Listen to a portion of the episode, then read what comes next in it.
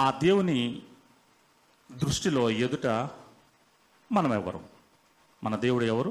ఆ దేవుని దృష్టిలో మనము ఎవరము ఇది టైటిల్. ఈరోజు నేను పెట్టుకున్న టైటిల్. ఇది నేను వేరే కొన్ని బుక్స్ చదివిన తర్వాత అందులోంచి నేను తీసుకోవడం జరిగింది. మన దేవుడు ఎవరు? మనము మన దేవుని దృష్టిలో ఎవరు? ఇది మన టైటిల్ ఈరోజు అయితే ఈ కీర్తన మనం ఈ నూట ముప్పై కీర్తన తీసి మీరు ఉంచండి. ఈ కీర్తనలో మరి మనం చూస్తే ఇది చాలా దివ్యమైన కీర్తన.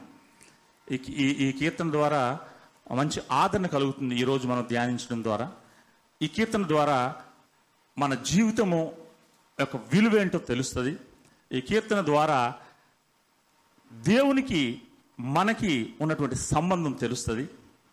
ఈ కీర్తన ద్వారా ఈ విధంగా ఈ కీర్తన ఈ గ్రంథకర్త రాశాడు. ఈ కీర్తనని రాసింది దావీదు తొమ్మిది వందల ఎనభై క్రీస్తు పూర్వం తొమ్మిది వందల ఎనభైలో కీర్తన రాశాడు. తొమ్మిది వందల ఎనభైలో కీర్తన రాశాడు. ఇప్పటికీ మూడు వేల రెండు సంవత్సరాలు అవుతుంది కీర్తన. ఇందులో ఉన్నటువంటి శాస్త్రీయమైనటువంటి రుజువులు ఈ మాటల్లో ఉన్నటువంటి అర్థాలు అప్పుడు దావీదుకి తెలియ తెలియదు రాశాడంతే. ఎవరు రాయించారంటే మానవ జ్ఞానంతో రాసినటువంటి కీర్తన కాదు ఇది. మానవ జ్ఞానంతో రాసిన కీర్తన కాదు. పరిశుద్ధాత్మ దేవుడు దావేదికి చెప్పి రాయించాడు. మానవ జ్ఞానంతో రాసిన కీర్తన కాదు పరిశుద్ధాత్మ దేవుడి దావేదికి చెప్పి రాయించాడు. ఈ కీర్తనలో ఉన్నటువంటి శాస్త్రీయమైనటువంటి సైన్స్ సత్యాలు ఈ మధ్యలో ఈ ఇరవయో శతాబ్దంలో రుజువుపరచబడ్డాయి బయలుపరచబడ్డాయి ఈ సత్యాలు. అంతర్లీనంగా ఉన్నటువంటి ఇందులో ఉన్నటువంటి సైన్స్కి సంబంధించిన శాస్త్రీయమైనటువంటి విషయాలు ఇప్పుడిప్పుడే బయలుపడుతూ ఉన్నాయి రుజువు అవుతూ ఉన్నాయి. అయితే ఈ కీర్తన మరి రెండు వేల మూడు సంవత్సరాల క్రితం రాయబడింది. మనం ఈ కీర్తన చదువుతున్నప్పుడు మనకి మరి సంతోషం ఆనందం ఉల్లాసం ఉత్సాహంగా ఉంటుంది. అదే సమయంలో మనం ఏంటి? మన జీవితం ఏంటి? అనే విషయాన్ని కూడా జ్ఞాపకం చేస్తుంది. మనం ఏంటి? మన జీవితం ఏంటి అనే విషయాన్ని కూడా జ్ఞాపకం చేస్తుంది. ఈ సమయంలో నేను మరి ఈ కీర్తనలోనికి వెళ్ళాలని ఆశపడుతూ ఉన్నాను. అయితే ఈ కీర్తన ముందు మరొక కొద్దిగా మరొక రెండు విషయాలు చెప్పి సమయం సరిపోదు ఈ కీర్తన అంతా ధ్యానం చేయడానికి. నేను మాత్రం మా ఈ కీర్తనలో నాలుగు భాగాలు ఉన్నాయి. నేను త్వర త్వరగా చెప్పుకుంటూ వెళ్తాను. నాలుగు భాగాలు అంటే ఇరవై నాలుగు వచనాలు ఉన్నాయి. ఆ ఆరు వచనాలు ఒక భాగంగా మరి ఇందులో కీర్తనకారుడు దేవుని యొక్క గుణగణాలు పెట్టడం జరిగింది. మూడు మూడు భాగాలను మాత్రం నేను అవుట్లైన్స్ జస్ట్ చిన్న మాటలు చెప్పి ఒక భాగాన్ని మాత్రం మరి కొద్దిగా నేను వివరిస్తాను. సమయం కూడా ఈరోజు ఎక్కువ అవడం జరిగింది. ఈ కీర్తనలో మనం చూసుకుంటే దేవుని యొక్క గుణగణాలు దేవుని యొక్క నైతిక స్వభావం దేవుని యొక్క ఆధ్యాత్మిక స్వభావం ఏంటనే విషయాలను కూడా గ్రంథకర్త ఇందులో పెట్టడం జరిగింది. అవి మనం చూస్తాం మనం చదువుతున్నప్పుడు. అయితే ఈ మొదటి భాగాన్ని నేను షార్ట్లో వెళ్ళిపోతాను. చాలా సమయం అవుతుంది. ఈ మొదటి భాగం మొదటి ఆరు వచనాలు మనం చూసుకుంటే ఏముంటుందంటే దేవుడికి అన్నీ తెలుసు. కాబట్టి దేవుణ్ణి మభ్యపెట్టలేము మోసపుచ్చలేము దేవుడికి అన్నీ తెలుసు దేవుణ్ణి మభ్యపెట్టలేం మోసపుచ్చలేం. మొదటి భాగంలో ఉన్నటువంటి విషయం. రెండవది మన దేవుడు పట్టుదలతో మనల్ని వెంబడిస్తున్నాడు. మన దేవుడు పట్టుదలతో మనల్ని వెంబడిస్తున్నాడు. కావాలని వెంబడిస్తున్నాడు. మనం తప్పించుకోలేము మనం తప్పించుకోలేము రెండో భాగంలో ఉన్నది. మూడవది పదిలంగా మనల్ని సృష్టించాడు. అద్భుతంగా దేవుడు నిన్ను నన్ను సృష్టించాడు. అద్భుతంగా దేవుడు నిన్ను నన్ను సృష్టించాడు. ప్రతి ఒక్కరిని ఆ విధంగా సృష్టించాడు. జాగ్రత్తగా గమనించండి. జాగ్రత్తగా గమనించండి. నాలుగవది ఆయన పవిత్రమైన కళ్ళతో మనల్ని మన చుట్టూ ఉన్న పరిస్థితుల్ని చూస్తూ ఉన్నాడు. గమనిస్తున్నాడు. మనకు అన్యాయం జరగదు. మనకు అన్యాయం జరగదు. ఇది నాలుగట్లో ఉన్న సారాంశం. అయితే ఇప్పుడు నేను నేను క్షమించండి. ఒక్కొక్క భాగాన్ని నేను కొద్ది కొద్దిగా చెప్తూ ఉంటాను.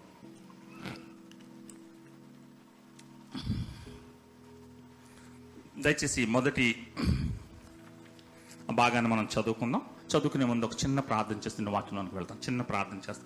మహాపరిశుద్ధుడా మహోన్నతుడా కృపామయుడా ప్రేమమయుడా దయమయుడా మీకు వందనాలు. ఈ సమయంలో నైనా మీరు మాకు మూడు వేల సంవత్సరాలకు పూర్వము మీ దాసుడైన దావి ద్వారా అనుగ్రహించిన కీర్తనను ఈ సమయంలో ధ్యానిస్తున్నాం.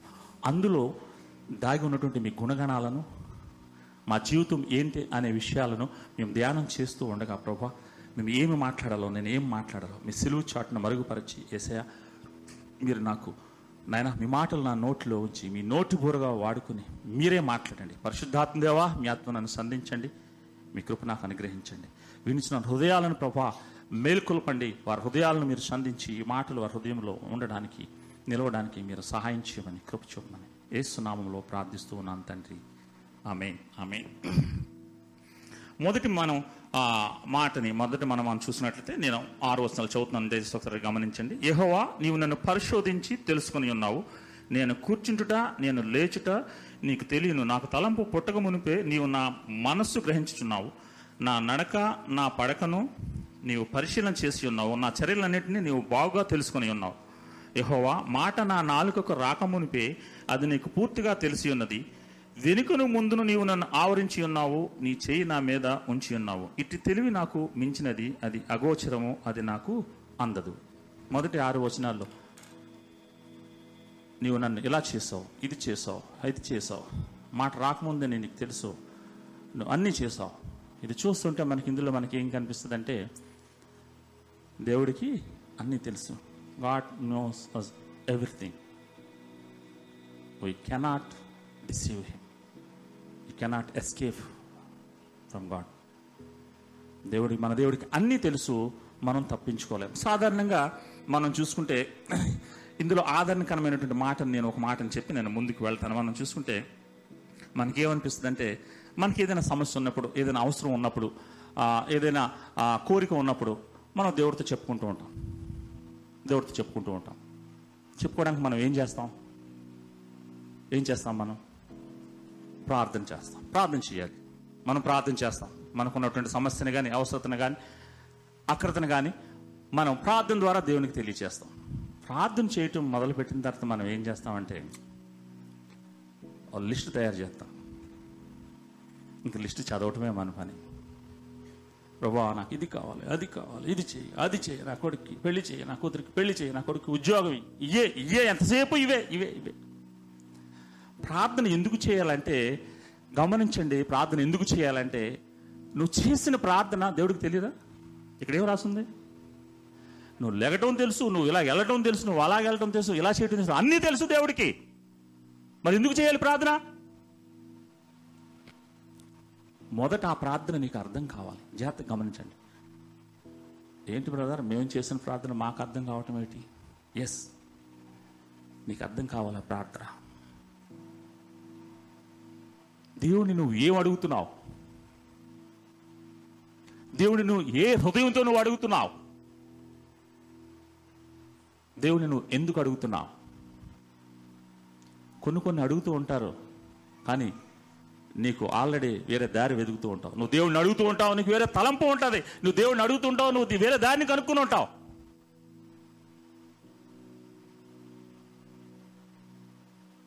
యథార్థ హృదయంతో నువ్వు అడుగుతున్నావా? దేవుడు చూస్తున్నాడు. దేవుడికి అన్నీ తెలుసు.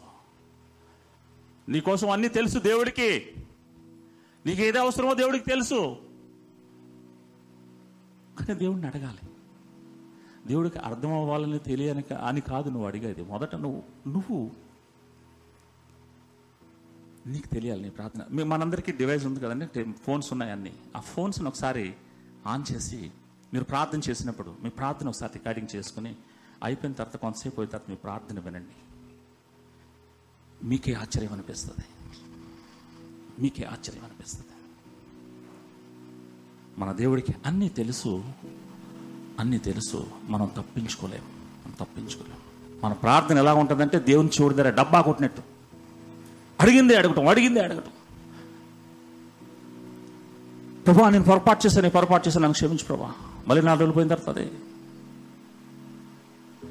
ఒకసారి చేసావు నువ్వు ప్రార్థన ఒకసారి దేవుడికి మనం పెట్టావు మనవి చేసుకున్నావు. నన్ను క్షమించు ప్రభు అని. మళ్ళీ అదే ప్రార్థన నాలుగు రోజులు పోయింది అంటే దేవుడిని నువ్వు దూబుచ్చులాడుతున్నావు దేవుడితో. You are a domesticated God domesticate చేస్తున్నావు అనమాట ఏంటంటే మోసపుచ్చుతున్నావు దొబుసలాడు భూ బూచి భూ బూచి అన్నట్టుగా ఉంది దేవుడితోని వ్యవహారం. దేవుడికి అన్నీ తెలుసు. Your God is omniscient God సర్వజ్ఞాని అనేటువంటి దేవుడు ఈ భాగం ద్వారా దేవుడు దాచిచ్చినటువంటి రహస్యం ఏంటంటే దేవుడు సర్వజ్ఞాని ఓమ్నిషియన్ గాడ్ దేవుడికి అన్నీ తెలుసు. జాగ్రత్త జాగ్రత్త. నువ్వు అడిగేది జాగ్రత్తగా అడుగు. నీకు ఏది కావాలో అడుగు. నేను అడగొద్దని అనట్లేదు. నీకు ఏది కావాలో అది అడుగు. ఇది ఒక చిన్న తలంపు ఈ భాగంలో. సమయం చాలా అయిపోయింది. ఇది నేను మొత్తం చెప్పలేను అనుకుంటున్నాను. రెచ్చి నేను ఒక ఐదు నిమిషాలు ఎక్స్ట్రా తీసుకుంటాను. అవసరమైతే ఒక ఐదు నిమిషాలు. ఇది ఒక ఒక ఈ ఈ- ఆరు వచనాల్లో ధ్యానం చేయాలంటే ఒక ప్రసంగం ఉండాలి. కానీ ఇది ఒక ఆలోచన. మీరు ఇంటికి వెళ్ళిన తర్వాత మీరు చదవండి చదవండి. రెండో భాగంలోకి మనం వెళ్దాం. రెండో భాగంలోకి మనం వెళ్దాం.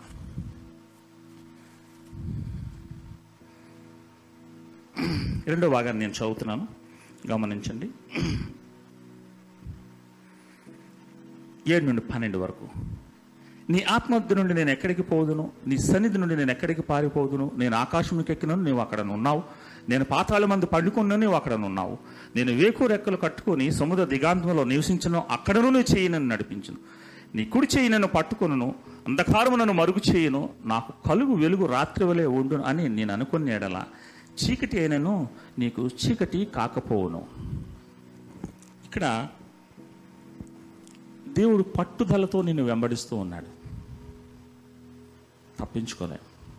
దేవుని యొక్క సన్నిధి ఈ విశాలం అంతటా ఉంది. ఈ భూమి అంతటా ఉంది దేవుని సన్నిధి. ఇక్కడ అక్కడ అని కాదు. దేవుని సన్నిధి ఎక్కడుందంటే భూమి అంతటా ఉంది.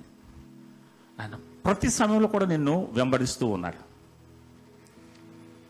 దేవుని కన్నుల్ని మనం మోయలేము దేవుని కన్నుల్ని మోయలేము దేవుని దృష్టిలోంచి మనము తప్పించుకోలేము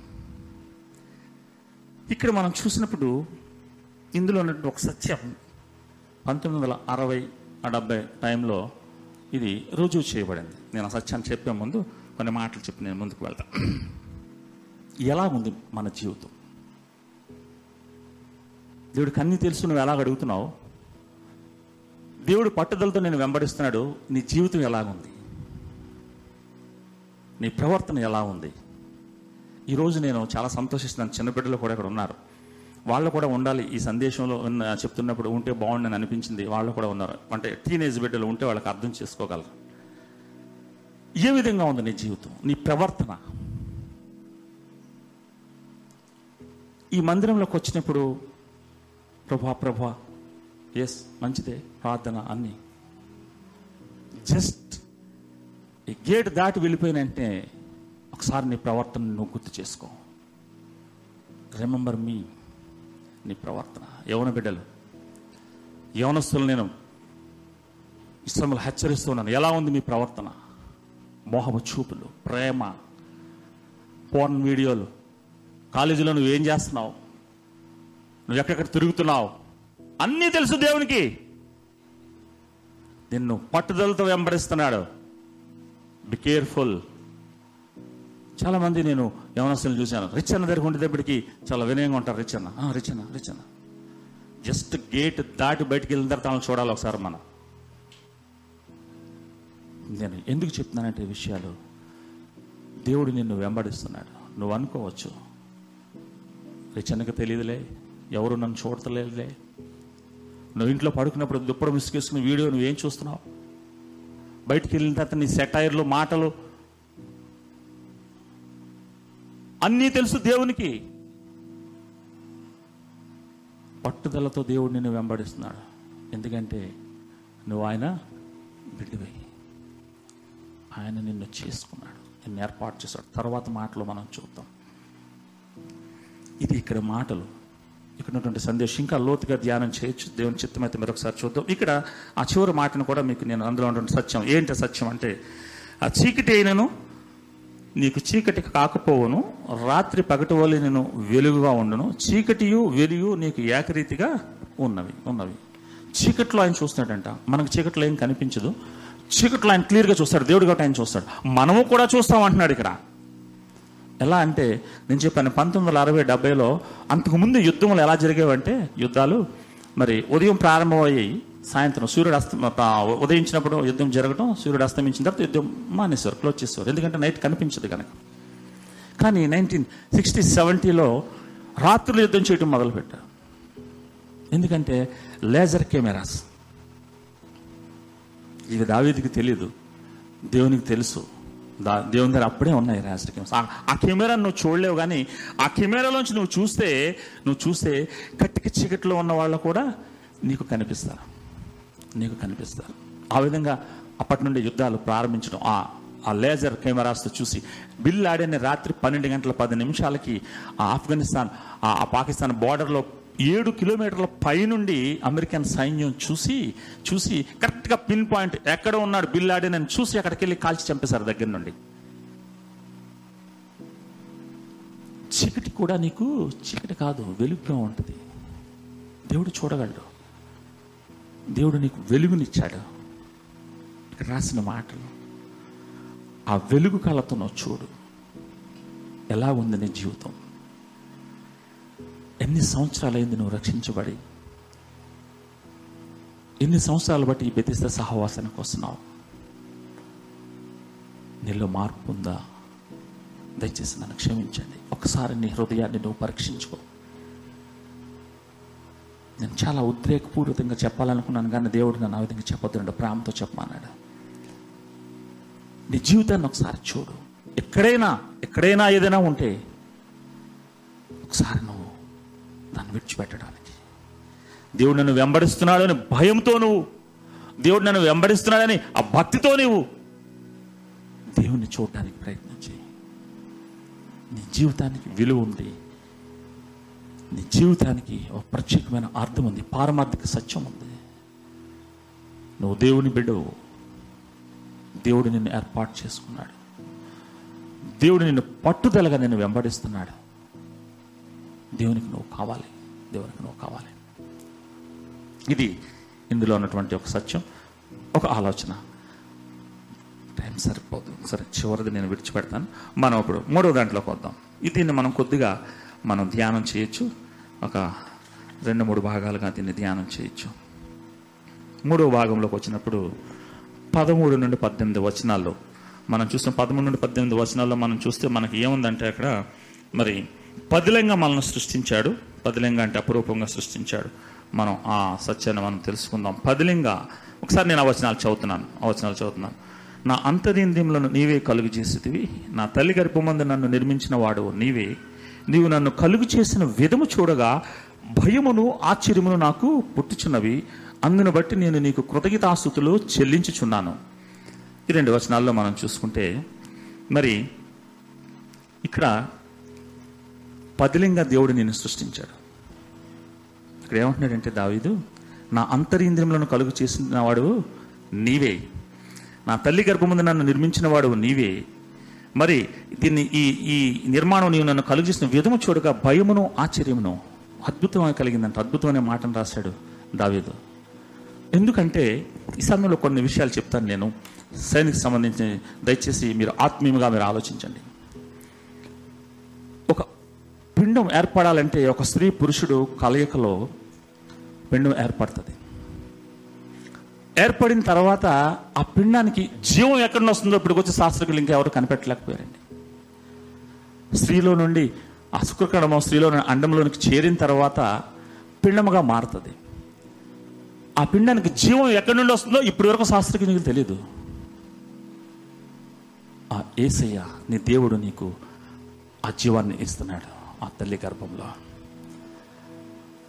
ఆ తల్లి గర్భంలో ఏర్పడిన తర్వాత ఫస్ట్ ఫస్ట్ స్లైడ్ అయ్యమ్మా ఫస్ట్ స్లైడ్ ఫస్ట్ స్లైడ్.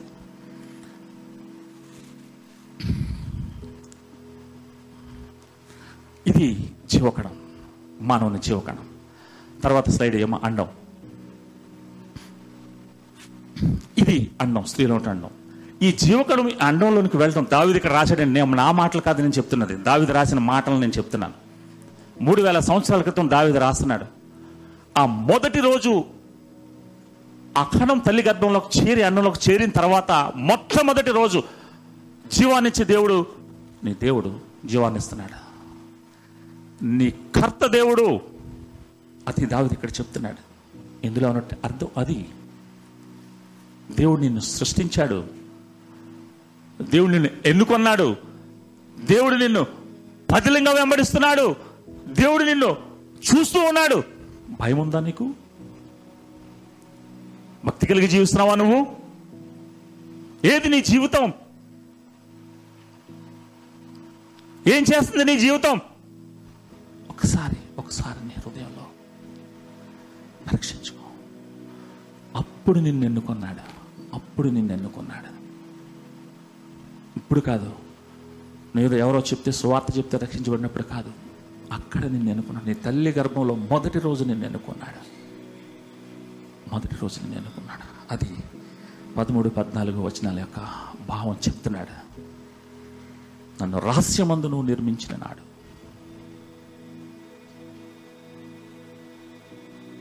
నాకు జీవం పోసింది నువ్వే దేవా. నన్ను చేసి నిన్న ఒక బొమ్మ గీసి బొమ్మ గీసి నీ తల్లి గర్భంలో పెట్టాడు దేవుడు అప్పుడే. నిన్ను ఒక గొప్ప వ్యక్తిగా అప్పుడే దేవుడు తీర్చిదిద్దాడు. నీ పట్ల దేవుని ఒక ప్రణాళిక కలిగి ఉంది నీ పట్ల ఒక దేవుని ఉద్దేశం కలిగి ఉంది. దేవుడు నీ కొరకు ఎదురు చూస్తూ ఉన్నాడు. ఏది నీ జీవితం? ఎలా ఉంది నీ జీవితం? ఎలా ఉంది నీ జీవితం? డిస్కవరీ ఛానల్ మనం అందరం చూస్తాం. సీరియస్గా ఉన్నాను నేను. నేను ఒక విషయం చెప్పి ముందుకు వెళ్తాను. డిస్కవరీ ఛానల్ మనం అందరం చూస్తుంటాం కదా. డిస్కవరీ ఆ ఛానల్ యొక్క సిఇఓ కార్మన్ కార్మన్ అనేటువంటి ఆయన్ని ఒక జర్నలిస్ట్ అడిగాడంట. ఏమని అడిగాడంటే అయ్యా మీరు చాలా డిస్కవరీస్ చేశారు కదా. ఏదైనా కొత్త డిస్కవరీ కోసం మీరు చెప్పండి. డిస్కవరీ అంటే కనిపెట్టడం. వాళ్ళు ఏం చేస్తారు డిస్కవరీ ఛానల్లో సముద్రం వడికి వెళ్ళి చేపలు అవి రకరకాల మనకు తెలియని జీవుల్ని మొక్కల్ని వీటిని జంతువులు అన్ని అట్లా చూపిస్తుంటారు మీకు తెలియనటువంటి ఆ కొత్త డిస్కవరీ ఏదైనా చెప్పండి అంటే ఆ కార్మన్ అన్న అతను ఆయన క్రిస్టియన్. ఆయన ఒకసారి ఆలోచించి ఎస్ ఒక వ్యక్తి ఒక వ్యక్తి అద్దం ముందుకు వెళ్ళి నిలవబడి ఇలా నిలవబడి చూసి ఒక కొత్త విషయాన్ని తెలుసుకోవటమే కొత్త డిస్కవరీ అని చెప్పాడంట. హల్లెలూయా. ఒకసారి దేవునికి వందలు చెప్తాం హల్లెలూయా. హల్లెలూయా. ఏంటి? అద్దం ముందు నువ్వు వెళ్ళి నిలబడితే ఎవరు కనబడతారు? మనమే కనిపిస్తాం. అంటే మన స్వరూపాన్ని మనం అక్కడ చేసినటువంటి స్వరూపం ఇంత అయ్యింది ఈ స్వరూపంలో దేవుడు ఒక ప్రత్యేకమైనటువంటి క్రియను జీవితంలో పెట్టాడు. యశుప్రభుని విశ్వసించిన తర్వాత నువ్వు ప్రతి దినము నీ నీ యొక్క ఆ రూపాన్ని మారుతూ ఉండాలి. అది డిస్కవరీ దేవునికి దగ్గరవుతూ ఉండాలి. దేవుని ప్రేమిస్తూ ఉండాలి. దేవుని వాక్యానుసారంగా నడుస్తూ ఉండాలి. దేవుని యొక్క ప్రేమను పొందుకోవాలి. అది చేస్తున్నావా? ఒక ఆదివారం వచ్చి ఇక్కడ ఆరాధించి వెళ్ళిపోవటం. సాయంత్రం ప్రేయర్లో ఏదో చెప్పటం. దయచేసి నన్ను క్షమించండి. అసలు నీ జీవితం దేవుని హస్తాల్లో ఉందా? నీ జీవితం దేవుని చిత్తానుసారంగా నడుస్తుందా? నీ జీవితం దేవుని ప్రణాళికని గ్రహించిందా? నీ జీవితం దేవుని చిత్తానికి విధేయత చూపుతుందా? ఒకసారి నీ జీవితాన్ని ఆలోచించు. ఒకసారి నీ జీవితాన్ని ఆలోచించు. బదిలింగా దేవుడు నేను చేశాడు. అపురూపంగా దేవుడు నేను చేశాడు. నువ్వేం చేస్తున్నావు? నువ్వేం చేస్తున్నావు? ఈ రెండు వచనాల్లో తర్వాత వచనాలు చూద్దాం. తర్వాత వచనాలు చూద్దాం. టైం అయిపోయింది. నేను ఒక సాక్ష్యం కూడా చెప్పాలనుకుంటున్నాను ఈ సందేశం మీద. సాక్ష్యం. తర్వాత పదహారు ప పదిహేను పదహారు వచనాలు. నేను రహస్యమందు పుట్టిన నాడు భూమి యొక్క అగాధ స్థలములో విచిత్రముగా నిర్మింపబడిన నాడు నాకు కలిగిన ఎముకలను నీకు మరుగై ఉండలేదు. నేను పిండమున ఉండగా నీ కన్నులు నన్ను చూచెను. నియమింపబడిన దినములు ఒకటైనను కాకమునిపే నా దినములన్నీ నీ గ్రంథములో లిఖితములాయను. దీనికి రుజువు దీనికి రుజువు రెండు వేల ఒకటో సంవత్సరంలో బయలుపడిందండి. రెండు వేల ఒకటో సంవత్సరంలో. ముందట మనం ఆ పిండానికి జీవం ఇచ్చినవాడు ఆయనే. జీవంతో పాటు ఆయన ఏం చేశాడు అనేదాన్ని రెండు వేల ఒకటిలో బిల్ క్లింటన్ అమెరికన్ ప్రెసిడెంట్ చాలా మందికి తెలిసి ఉంటుంది అమెరికన్ ప్రెసిడెంట్ ఒక ప్రాజెక్ట్ని ఏర్పాటు చేశాడు. జినోమ్ జినోమ్ అనేటువంటి ప్రాజెక్ట్ని ఏర్పాటు చేశాడు. ఆయన ఏం చేశాడంటే ఆయన ఏం చేశాడంటే ఇందాక మనం చూసినటువంటి ఆ చిన్న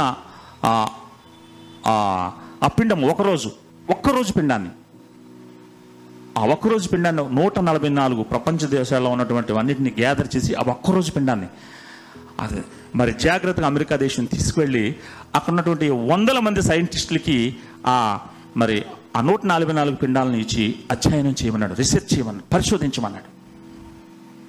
దీన్ని పరిశోధించిందంటే ఆ టైంలో ఆ దినాల్లో నాకు కొద్దిగా తెలుసు జీనం దైవ కణమని ఆ డిఎన్ఏ డిఎన్ఏ కోడింగ్ అని డిఎన్ఏ అని అంటుండేవారు అనమాట అంటే ఇంత చదువు బైబిల్ నుండి కానీ లేదా సైన్స్ గురించి కానీ అంత తెలియదు. చాలామంది వ్యతిరేకించారు. ఆయన చేసిన దాన్ని ఇది ఈ ప్రపంచ నాశనం కోసం చేస్తున్నాడు ఏదో నూతన సృష్టి చేయాలని చేస్తున్నాడు ఇతను ఏదో చేస్తున్నాడన్న కానీ తర్వాత దాని యొక్క రిజల్ట్ని చూసిన తర్వాత అందరూ సంతోషించారు. ఏమొచ్చిందో తెలిసిన రిజల్ట్లో ఆ ఒక్కరోజు పిండం ఆ శుక్రకణం అండంలో కలిసిన తర్వాత ఒకరోజు దాన్ని అధ్యయనం చేసి డాక్టర్లు దాన్ని కంప్లీట్ పరిశీలించిన తర్వాత ఆరు లక్షల ఎనభై మూడు వేల విషయాలు అందులో ఉన్నాయటండి. ఆరు లక్షల ఎనభై మూడు వేల విషయాలు అందులో ఉన్నాయి. ఎవరు పెట్టారు ఇవన్నీ? డాక్టర్లు పెట్టారా? దేవుని నీ తల్లి గర్భంలో ఉన్నప్పుడు మొదటి రోజులో ఆరు లక్షల ఎనభై మూడు వేల విషయాలను దేవుడు పెట్టాడు.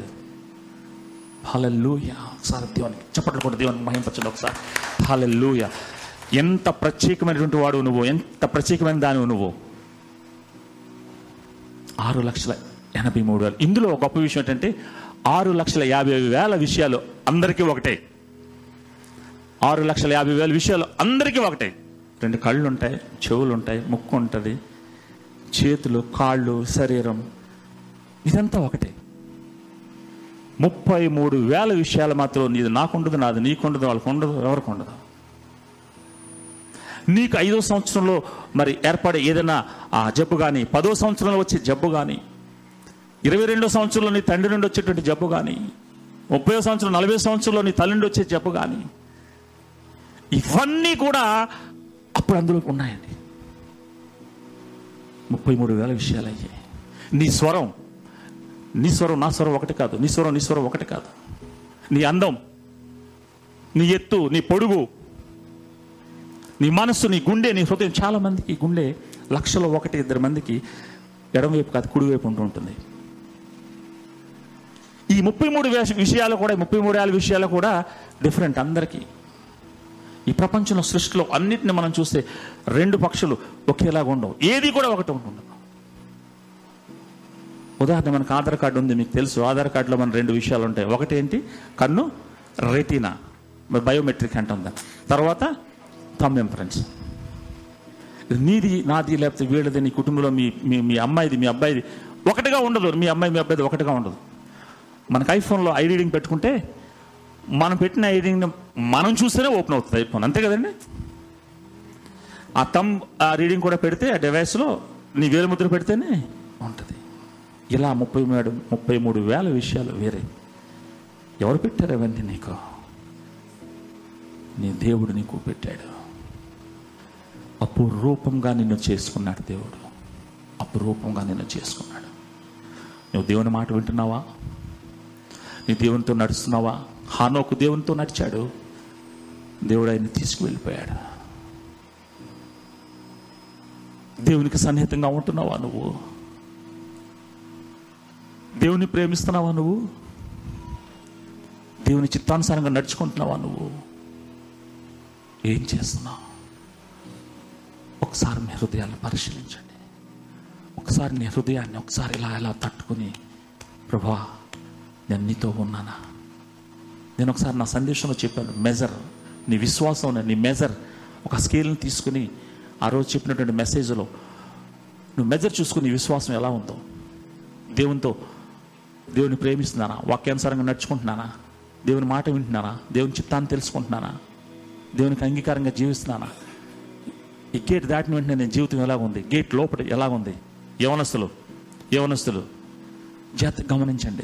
దేవుడు నేను వెంబడిస్తూ ఉన్నాడు. దేవుడికి అన్నీ తెలుసు. నువ్వేం చేస్తున్నావో?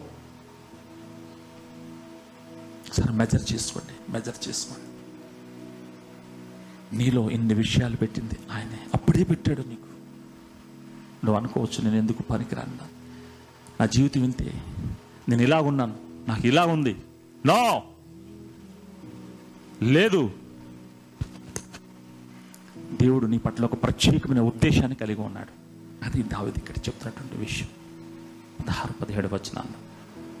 నీలో ఇన్ని విషయాలు మరి గుప్తపరిచాడు. అంతే అంటాడు. అక్కడ ఒకసారి చూడండి. దినదినము ఏంటండి? పదహారు వచనంలో నేను పిండమునై ఉండగా నీ కన్నులు నన్ను చూచాను. నియమింపడిన దినములు ఒకటైనను కాకమునిపై నా దినములన్నీ నీ గ్రంథములో లిఖితమైన కింద ఒకటని ఉంది కదా ఫుట్ నోట్లో ఏముందండి? ఎవరన్నా ఒకసారి చదవండి ఒకసారి. నాది సరిగ్గా చెరిగిపోయింది.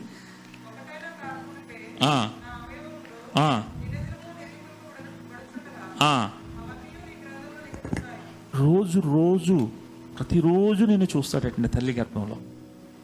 ఒక్కొక్కటి ఒక్కొక్కటి ఎముకలు హృదయం గుండె కాలేయం కళ్ళు ఏర్పడుతుంటే పదిలంగా నేను చూస్తున్నాడు. అవన్నీ ఆయన గ్రంథంలో రాస్తున్నాయండి నీకు తెలుసా? దేవుడు అందుకని అంటాడు ఇస్రాయేలు నిన్ను నా అరచేతుల మీద నేను చెక్కుకున్నాను.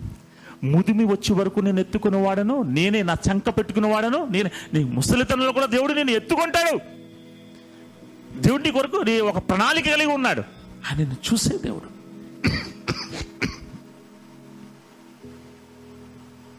నమ్ముతున్నావా?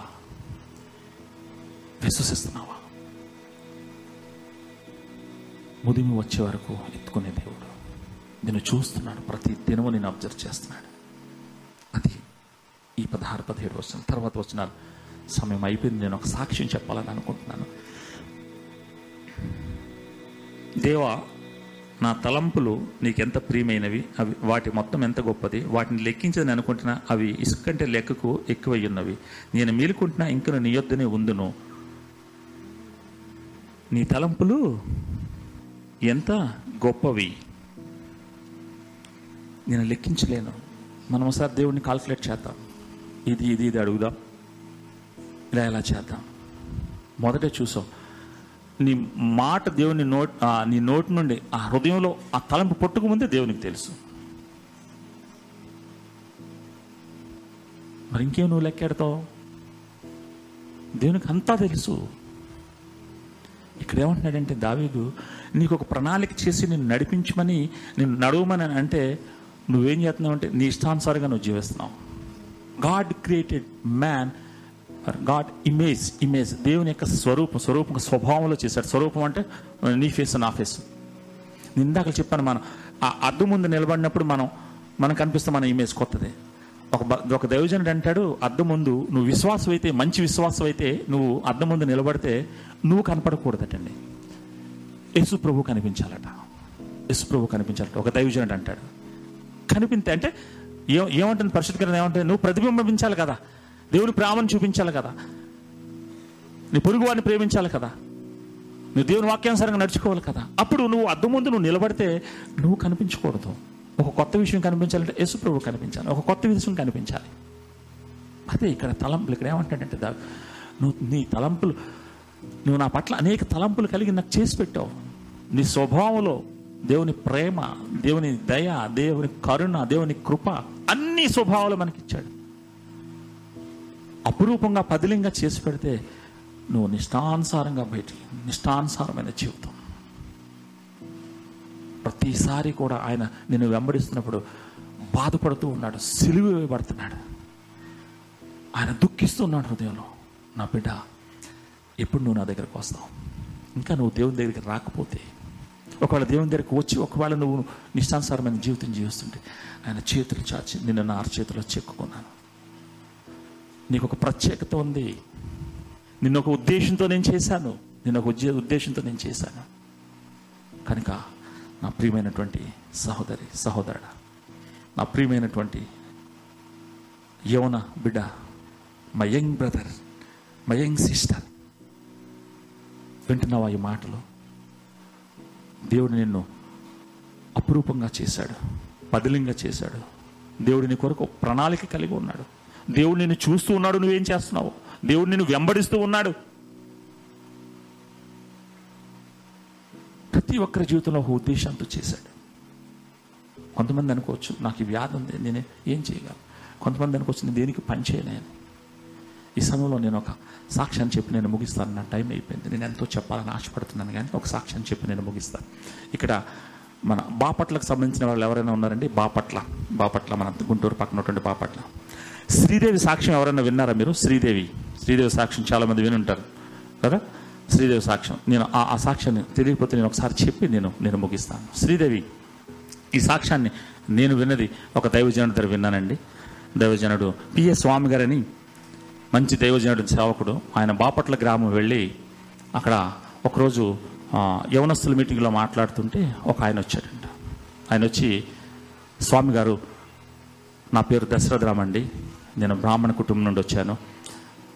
నాకు కుమార్తె ఉంది. తనకి ఆరోగ్యం బాగోలేదు ఒకసారి వచ్చి ప్రార్థన చేస్తారా? అనగానే బ్రాహ్మణుడు అని వచ్చి పెద్దవాడు వచ్చి అడుగుతుండే కాబట్టి సరే వద్దామని అనుకునేటప్పుడు ఈలోగా ఆ మీటింగ్ కండక్ట్ చేసిన ఆయన వచ్చి దయచేసి మీరు సాయం మధ్యాహ్నం నుండి కూడా మీకు సెషన్ ఉందండి. సాయంత్రం చూద్దాం అనేసి అనేటప్పటికీ ఇంకొక ఆయన అన్నాడంట దశరథరామ్ గారు మీ పాపని సాయంత్రం మీటింగ్ ఉంది. అయ్యగారు స్వామి గారు వాకింగ్ చెప్తారు. మీరు తీసుకురండి ఆయన్ని. ఆయన తీసుకురండి వాక్యం ఉంటుంది పాప అన్నప్పుడు సరే అనుకుని ఆయన వెళ్ళిపోయాడు. స్వామి గారు ఈ యూత్ మీటింగ్ అయింది సాయంత్రం వాకింగ్ చెప్తున్నారు స్టేజ్ మీద వాకింగ్ చెప్తుండగా ఒక వ్యాన్ వచ్చి ఆగింది. ఆ వ్యాన్ నుంచి ఒక మంచం కిందకి తీశారు. ఆ మంచం మీద ఒక అమ్మాయి ఆరు అడుగులు పొడుగ్గా ఉన్నటువంటి అమ్మాయి యవనస్త్రాలు తీసుకొచ్చారు. అక్కడ పెట్టారు. ఈయన వాక్యం అంతా అయిపోయింది. వాక్యం అయిపోయిన తర్వాత ఆ మంచం దగ్గరికి వెళ్ళాడు. అప్పుడు ఆ దశరథ రామయ్య గారు అన్నారంటే సరే మా అమ్మాయి ఏమైంది ఈ అమ్మాయికి అంటే ఇక్కడి నుండి ఇదంతా ప్యారలైజ్ అయిపోయింది. ఏమి పనిచేయదు ఇదేమి. ఒక ఇది మాత్రం పనిచేస్తుంది అంతే ఇదంతా ప్యారలైజ్ అయిపోయింది. అరే అనుకున్నాడు స్వామిగారు. మీ పాప పేరు ఏం పేరు అనగానే వెంటనే అమ్మాయి అనయా నా పేరు శ్రీదేవి అన్నదండి అప్పుడు స్వామి గారు "ఓ, ఈ అమ్మాయి మాట్లాడుతుందని అప్పుడు అనుకున్నాడు. నా పేరు శ్రీదేవి అనయ్య ఓకే అమ్మా. ఏం ప్రార్థన చేయాలంటే అనయా నేను రెండు నెలల క్రితం కరుణామేడు సినిమా చూశానని నాకు చూపించారు. ఆ సినిమా చూసినప్పుడు యేసు ప్రభుని నా సొంత రక్షకుడిగా అంగీకరించాను అన్నయ్య అయితే మా నాన్నకి నేనంటే చాలా ఇష్టం. అందుకని నేను బాగా నేను ఎక్కువగా అడిగి అడిగి అడగగా ఒక బైబిల్ తెచ్చాడనయ్య బైబిల్ రోజు కొన్ని వచనాలు అధ్యాయాలు చదువుతూ ఉంటాడు. కొన్ని అర్థం కావట్లేదనయ్య నాకు. నేను మీకు లెటర్ రాస్తాను. నాకు వాటి అర్థం చెప్తారా అంటే అలాగేనమ్మా చెప్తాను. రెండు వేల తొమ్మిది తొమ్మిదిలో ఈ విషయం అన్నమాట. సరేనమ్మా ఇంకేం ప్రార్థన చేయాలంటే అన్నయ్య నేను బైబిల్ చదువుతున్నాను. బైబిల్ చదువుతాడు నాన్న నేను వింటాను. కానీ నాన్న అర్థం చేసుకోడు వినడు. మారు మనసు లేదనయ్య నాన్న మారు మనసు కోసం ప్రార్థన చేయి. ఓకే అమ్మా మంచిది. ఇంకేం ప్రార్థన చేయాలి? అప్పుడప్పుడు మా అమ్మ తమ్ముడు కూడా వచ్చి కూర్చుంటారనయ్య నా కోసం. వాళ్ళు వినేసిపోతారు. నమ్మట్లేదనే వాళ్ళ మారు మనసు కోసం చేయి. ఈ పిఎస్ స్వామి గారికి మతిపోయిందంట. ఏంటి? కథలు లేని స్థితి మాట్లాడుతుంది ఇంకేమీ లేదు. నాన్నకి మారు మనసు కావాలి రక్షణ కావాలి తమ్ముడికి మారు మనసు కావాలి రక్షణ కావాలి. ఇదే అడుగుతుంది తప్పించి నా ఈ శరీరం పనిచేసేలాగా ప్రార్థన చేయనియా నేను లేచి నిలబడ నడవ నడవాలని ప్రార్థన చేయనయ్యా అని అడగట్లేదు శ్రీదేవి. స్వామి గారికి ఏం చెప్పాలో అర్థం కాదు. సరే అమ్మా అని ఆయన ప్రార్థన చేసి వచ్చేసాడు. వచ్చేసిన తర్వాత ఈయనకి ఒక ఒక సంవత్సరం మటుకు లెటర్స్ వస్తూ ఉన్నాయి. వాటికి జవాబు ఇస్తూ ఉన్నాడు. సంవత్సరం అయిన తర్వాత ఆగిపోయి రాలేదు. ఈయన అనుకున్నాడు చనిపోయిందా? ఏం జరిగింది? ఆ మాట కూడా పడిపోయిందా? తెలియదు అడిగితే బాగుండదని అడగలేదు స్వామి గారు. రెండు వేల పదకొండులో మళ్ళీ స్వామి గారు అక్కడికి వెళ్ళారంట. పదకొండులో వెళ్ళి ఆయన అదే చర్చిలో వాకింగ్ చెప్తూ ఉండగా ఒక యవనస్తుడు వచ్చి వాక్యం అయిపోయిన తర్వాత అన్నయ్య మీకు శ్రీదేవి తెలుసు కదా మిమ్మల్ని రమ్మంటుంది ఒకసారి రండి అని అనగానే వెంటనే నేను జ్ఞాపకం వచ్చింది.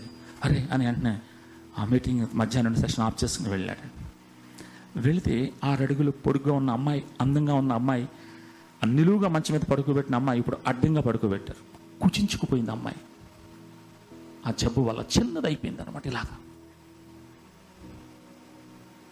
వెళ్ళిన తర్వాత లోనకి ఆ అడుగుల శబ్దం విని ఆ మంచం కొడుకు ఇలాగా ఆనించుకుని చూసి అనయ ప్రైజులాడ్ వచ్చావా అన్నయ్య? అమ్మా ఎలా ఉన్నావు? అన్నయ్య బాగున్నాను అనయ అనగానే నాన్న ఏడమ్మా నాన్న లేడు అక్కడ పక్కన ఏడమ్మా అంటే అనయ్య నువ్వు వెళ్ళిన తర్వాత ప్రార్థన చేశాం కదా ప్రార్థన చేసిన తర్వాత నానికి మారు మనసు రక్షణ వచ్చింది. నమ్ముకున్నాడు. నమ్ముకున్న రెండు నెలలకి నాన్నకి పెరాలసిస్ వచ్చింది కాళ్ళు చేతులు పడిపోయినాయి. ఎక్కడో జరిగిన విషయం కాదండి. మన ఆంధ్ర రాష్ట్రంలో బాపట్ల గ్రామంలో. కాళ్ళు చేతులు పడిపోయి నా పక్కనే ఆ చైర్లో కూర్చోబెట్టేవారు నాన్నని. ఇంతకు ముందు నాన్న నాకు స్నానం చేపించి అన్నీ చేసి బట్టలేసి అన్నం తినిపించేవాడు. ఇప్పుడు నాకు ఆకలేసి నేను అమ్మా నాకు ఆకలి అన్నం నీళ్ళని అడుగుతుంటే నాకు ఎవరు తేకపోతే నాన్న ఏడుస్తున్నాడు అన్నయ్య.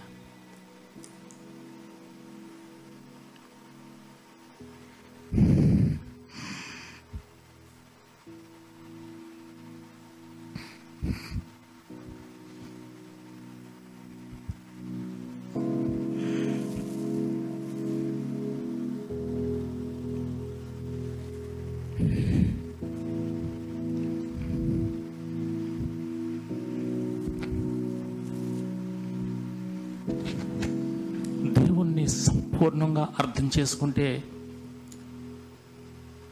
నీ జీవితం ఏంటో నువ్వు అర్థం చేసుకుంటావు. దేవుణ్ణి సంపూర్ణంగా నువ్వు గ్రహిస్తే నీ జీవితం ఏంటో నువ్వు తెలుసుకుంటావు. శ్రీదేవి దేవుడిని సంపూర్ణంగా అర్థం చేసుకుంది. నేను ఇంకొక రెండు నిమిషాలు ముగించేస్తాను. నా టైం అయిపోయింది. రెండు నిమిషాలు ముగించేస్తాను. నాన్న పెరాల్సి వచ్చి పడిపోయాడు అన్నయ్య. ఎవరు చేసేవారు లేరు. నాకు బాధ కలిగి నేను ఏసయ్యని అడిగాను. ఏసయ్య నువ్వు అంటే నాకు చాలా ఇష్టం నువ్వు నన్ను ప్రేమిస్తున్నావు కదా. నాకు ఒక సహాయం చేయేసయ్య నాన్నకి మారు మనసు వచ్చింది కదా రక్షణ వచ్చింది కదా నీ సన్నిధికి తీసేసుకో అని ప్రార్థన చేసిందంట అమ్మాయి. రెండు వారాల్లో దేవుడు ఆ పని చేశాడు నాన్నని తీసుకెళ్ళిపోయాడు. నాన్నని తీసుకెళ్ళిపోతే ముందు నాన్న నాకు కొన్ని డబ్బులు వేశాడు. ప్రతి నెల ఆ డబ్బులు నాకు దాని వడ్డీ వస్తుంటుంది. నేనేం చేస్తున్నానంటే అన్నయ్య నేనేం చేస్తున్నానంటే అన్నయ్య ఆ డబ్బులు నీ పక్కనే ఒక రిక్షా ఆయన ఉన్నాడు గురవయ్య అని. ఆ రిక్షా ఆయన వారానికి మూడు రోజులు నా దగ్గరికి వస్తాడు. ఈ డబ్బులన్నీ ఆయనకి ఇచ్చేస్తాను నేను. ఆయన నా దగ్గరికి వచ్చి నన్ను ఏం చేస్తాడంటే నాకు దుప్పటి చుప్పి ఎత్తుకుని తీసుకువెళ్ళి ఒకరోజు హాస్పిటల్ దగ్గర ఒకరోజు పోస్ట్ ఆఫీస్ దగ్గర ఒకరోజు కాలేజ్ దగ్గర ఆ దుప్పటేసి పడుకోబెడతాడు. నేను స్వార్థ చెప్తున్నాను అన్నయ్య స్వార్థ చెప్తున్నాను. ఏసయా ఏసయ్యని నమ్ముకోండి. ఆయన రక్షకుడు నిజమైన దేవుడు ఈ లోక రక్షకుడు సృష్టికర్త అని స్వార్థ చెప్తున్నానయ్యా. ఒకసారి చప్పట్లు కొట్టి దేవుని భయపడతా జీవోత్సవం ఒక మాట వచ్చంటే జీవోత్సవం. స్వార్థ చెప్తుంది చెప్పింది. What about we what about I what about you మనం ఏం చేస్తున్నాం? స్వార్థ చెప్పే కంటే ముందుగా నువ్వు దేవుడిని తెలుసుకున్నావు. సంపూర్ణంగా నువ్వు గ్రహించావు ఆ దేవుడిని నీ దేవుడు. Is omniscient God omnipresent God omnipotent God sovereign God నీ దేవుడు సర్వశక్తిమంతుడు సర్వాధికారి సర్వవ్యాపి. ఇంత గొప్ప దేవుడే నువ్వు కలిగి ఉన్నావు.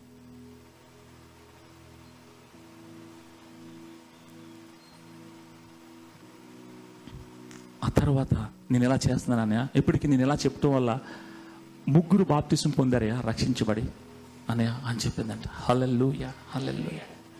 మంచిదమ్మా అని ప్రార్థన చేసి స్వామిగారు వచ్చేసారు. ఇది రెండు వేల పదకొండు. రెండు వేల పదహారులో మళ్ళీ స్వామిగారు ఆ ఊరు వెళ్ళారు. ఆ ఊరు వెళ్ళి ఆ స్టేజ్ మీద కూర్చున్నప్పుడు ఈయన పక్కనే ఒక దైవసేవకు ఉన్నాడంట శ్రీనివాస్ అనే దైవసేవకు ఈయన చూసిన వెంటనే ప్రైజ్లో చెప్పి అని మీ సా- మీ వాక్యం ముందు నా సాక్ష్యం. నేను ఎంతో గర్వపడుతున్నాను మీ ముందు వాక్యం చెప్పడానికంటే ఈయనకి అర్థం కాలేదు స్వామి గారికి సరే అమ్మా మంచి తమ్ముడా. ఆయన వా- సాక్ష్యం చెప్పడానికి వెళ్ళాడు. సాక్ష్యం చెప్పాడు. ఆయన సాక్ష్యం చెప్తూ ముందు ఒక మాట అన్నాడంటే ఏమన్నాడంటే నా ఆత్మీయ తల్లిని ప్రభువులోకి ఆత్మీయంగా నడిపించి బలపరిచిన దైవజనుడు ఈ వేదిక మీద ఉండగా నేను సాక్ష్యం చెప్తున్నాను అనగానే అప్పుడు అర్థమైందంటే దీనికి ఆయన సాక్ష్యం చెప్పి వచ్చిన తర్వాత తమ్ముడు ఎలా ఉంది శ్రీదేవి? అంటే అని మీకు తెలియదా శ్రీదేవి చనిపోయి మూడు నెలలు అయింది చనిపోయింది అన్నయ్య ఎలా జరిగింది పరిచర్య? ఎనిమిది వందల పద్నాలుగు మందిని రక్షించింది ప్రభు దగ్గరికి నడిపించింది.